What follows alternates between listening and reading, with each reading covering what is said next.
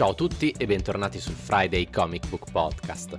In questa puntata parleremo di un fumetto horror abbastanza di nicchia, pubblicato sul finire degli anni 80 dalla DC Comics. Scritto da Mike Baron e illustrato da Kelly Jones, Dead Man Love After Death è una miniserie in due numeri perla del fumetto orrorifico, caratterizzato da un'iconografia insolita e nettamente in controtendenza con i canoni del tempo.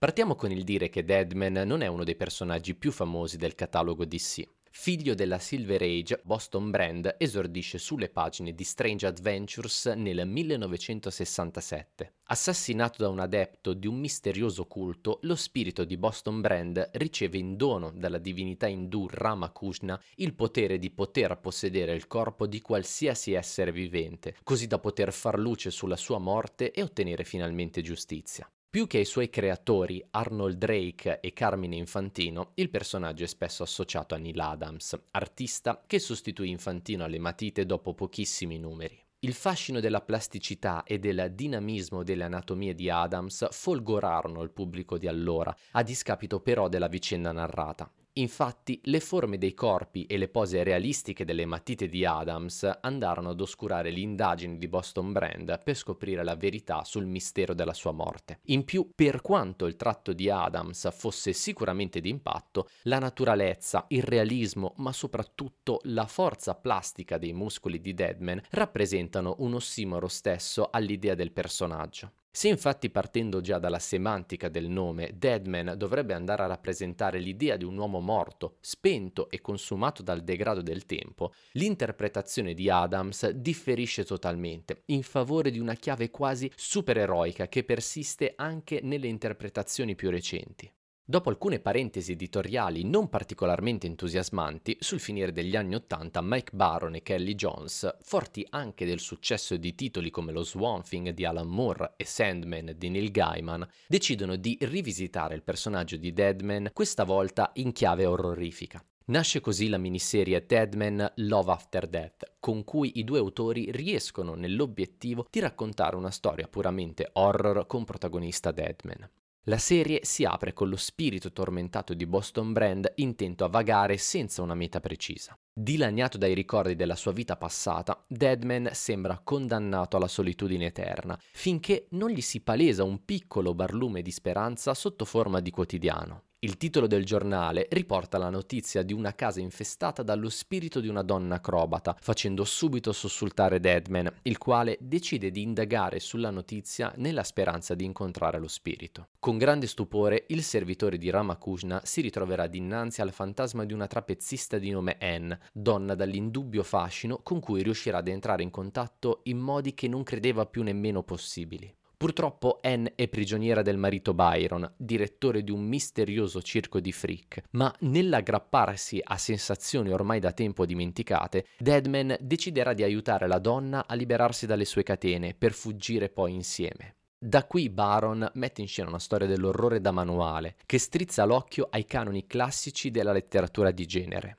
L'elemento orrorifico non solo si ritrova nei personaggi bizzarri ed eccentrici che animano la storia, ma dalla tensione costante che si viene a creare. Il terrore del trovarsi di fronte ai corpi abnormi di questi fenomeni da circo si alterna all'opprimente senso di angoscia emanato dalle mura di questa casa che tra le sue stanze cela un segreto legato a un'entità antica.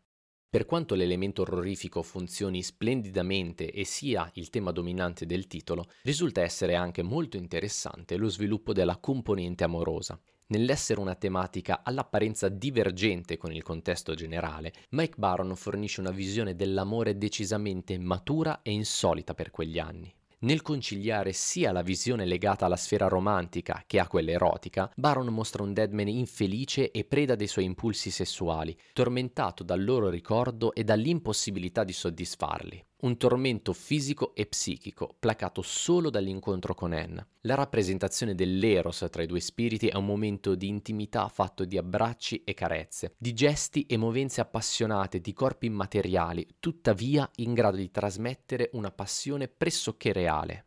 D'altra parte è innegabile che le tavole di Kelly Jones siano ciò che rende Love After Death una piccola perla nascosta. Quando ebbi l'opportunità di dialogare con lui in occasione del Lake Como Comic Art Festival, l'artista mi confidò la sua iniziale paura nell'approcciarsi a questo progetto. Una paura nata dal confronto con il lavoro di Neil Adams, che continuava a fare capolino nelle sue matite, creando un senso di frustrazione riflesso sulle sue pagine. La svolta, nonché chiave del successo del titolo, fu quando Kelly Jones decise di disegnare Deadman interpretando alla lettera il suo nome. Distanziandosi dall'iconografia classica del personaggio, in Love After Death lo spirito di Boston Brand è rappresentato come un corpo in lenta decomposizione. Muscoli atrofizzati, ossa sporgenti coperte da un sottile strato di pelle raggrinzita definiscono i lineamenti di una figura dell'altro mondo, una figura fluttuante e angosciante, capace di creare un'atmosfera inquietante e che finalmente rispecchia il suo nome.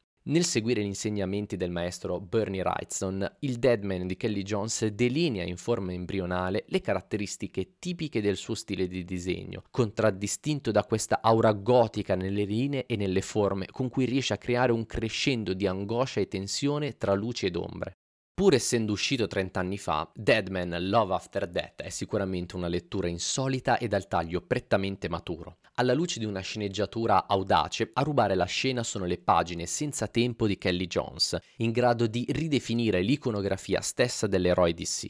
Nel caso in cui vi avessi incuriosito, in Italia questa storia è stata ristampata qualche annetto fa nel volume contenente tutto il Deadman di Kelly Jones, in un'edizione molto simile alla sua controparte americana di più facile reperibilità, pubblicata dalla DC Comics con il titolo Deadman by Kelly Jones. E come sempre potete trovare questi fumetti nella vostra fumetteria di fiducia o su store online come Amazon o Ho visto cose. E anche questa settimana siamo giunti al termine di questo episodio. Come sempre vi ringrazio per aver ascoltato il Friday Comic Book Podcast e vi invito a far conoscere il podcast anche ad un vostro amico. In più, per restare sempre aggiornati sull'uscita dei nuovi episodi, andate a visitare i miei profili social dei quali trovate i link in descrizione. E con il weekend che sta arrivando io vi do appuntamento al prossimo venerdì con una nuova puntata. E fino ad allora ricordate, read more comics!